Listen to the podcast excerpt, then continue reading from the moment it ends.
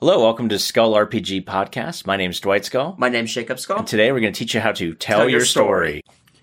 So another way that we would suggest for a newbie to go, once they dip their foot in a little bit with a full-fledged pre-made, And a full fledged pre made would be like, um, it could be a book or something along those lines where you're following along the entire adventure and they have everything strung out from like levels two to six or something. yes. Yeah. Another way you could go is stringing together one to two session game. Like, oh, there's a mini dungeon that somebody made that's designed for one session. I'm going to pair that with another one and another one. And then have a little bit of a, and this is the groundwork they would have at this point. I need a reason for them to be together. I need to create a, another story that's connecting all these together, but the day to day sessions are already taken care of. Right. So the concept here is um, you're taking these one off pre made adventures and stringing them together into something that is somewhat cohesive. And to be fair, if you look at some of the pre mades, most of the pre mades, if you're looking at even the longer term adventure, the hook is like a paragraph to Mhm. string the entire thing together. You know, something along the lines of the drow are coming out from the Underdark and your team must stop them. It's like, we're level two. What are you talking about? Well, no, you'll be level 20 by the time these last, you know, by the time we go through these six books, you'll be level 20 and you'll be able to stop the horde. Okay, fine.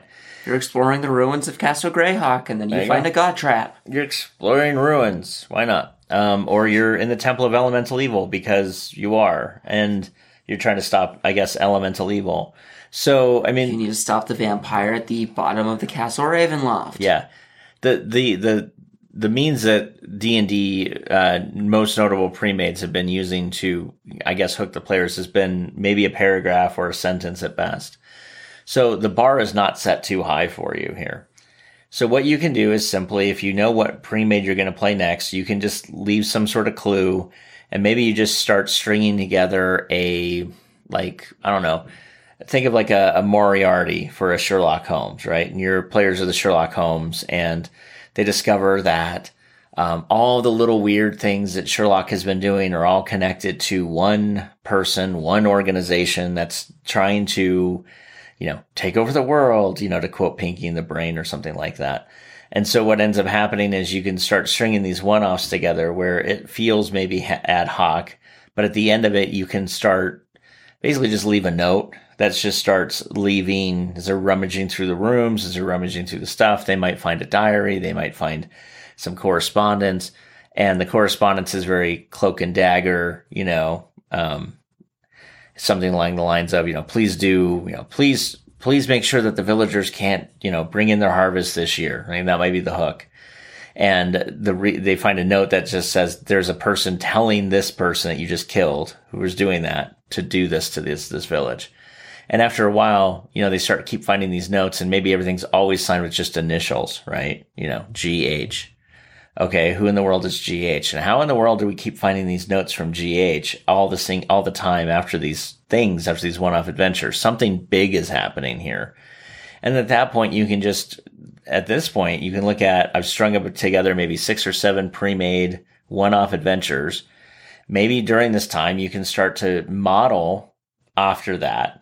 You know, you can kind of mm-hmm. model on it and see what you're doing right or wrong in this entire thing. So, I mean, we'll have a whole episode on kind of how to do that better, but I just want to let you know, like, really the next step is to take as a, as a newbie GM, really just take some of these free resources you can find. Um, I believe there used to be a ton of them on Wizards of the Coast. I'm not sure if that's the case now, but you can just look for D and D, put in your version number, or Pathfinder, put in your version number, pre-made adventures.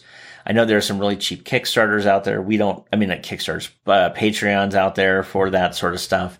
You can get involved in any of those. Um, the point is, the nice thing about this is that you can start to see how you can take all these pre-mades and just start moving your your players through levels and just start having them play through some stuff that you don't have to actually do a lot of prep work on and you can also start to study them study how they work study you know did they have to do a full map did they give me a full map is it you know they were really concentrated on the dungeon versus something else and really just see what you can do to weave a coherent storyline throughout. And the my easiest the easiest way to do it is to just say every person, every big bad boss person at the end of these little one-offs is working for or being directed by a nebulous other person.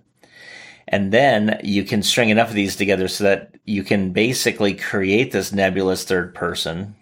Make sure that they're about, I would say, it depends on what you want to do. If this is going to be the end of your campaign, then you can have them be like maybe two levels above your team. And if you listened to our podcast yesterday, you know that two levels could actually mean the death of one or more of the players. But if it's the last thing you're going to do, that could be a very heroic death, which is kind of a nice way to go out. Having character death is, if you're going to do it, it needs to be memorable to move the plot along for the character. Well, it doesn't have to be. It, but it, it, it's better in my opinion. It's easier for the player because it's oh I died, but I died for a good cause. It's not oh the thief slipped on his thing and he got a poison dart trap to the eye. Yeah. Oh. yeah. It's yeah. I like to I like to try to kill my players off um, in a in a story plot line as opposed to well you rolled a one and I rolled a twenty and I rolled max damage and we did this three more times and yeah you got killed. Now that said, if the player's not being smart and they keep trying to do things to get themselves killed, I'll kill the player. Mm-hmm. But I don't like to just kill the player because there were some really weird random rolls that caused them to be dead, dead. Um, like I might fudge some rolls at that point just mm-hmm. a little bit and be like, oh, you're at negative seven health, which means you're still alive, but you're not doing well. And at which point the team can jump into action, you know, give you a quick heal spell just to stabilize you and then see about maybe extricating themselves from the fight or something like that, you know, so that it's okay. Anyway, regardless, um, this is how I would string together numerous one off adventures. And then in tomorrow's episode, we'll talk about how you then finish that out. And that would be by creating your own little one off adventure with the big bad that's been kind of orchestrating all these other small side ch- uh, quests. See you tomorrow. Hey, thanks for listening. And for more resources, please go to skullrpg.com.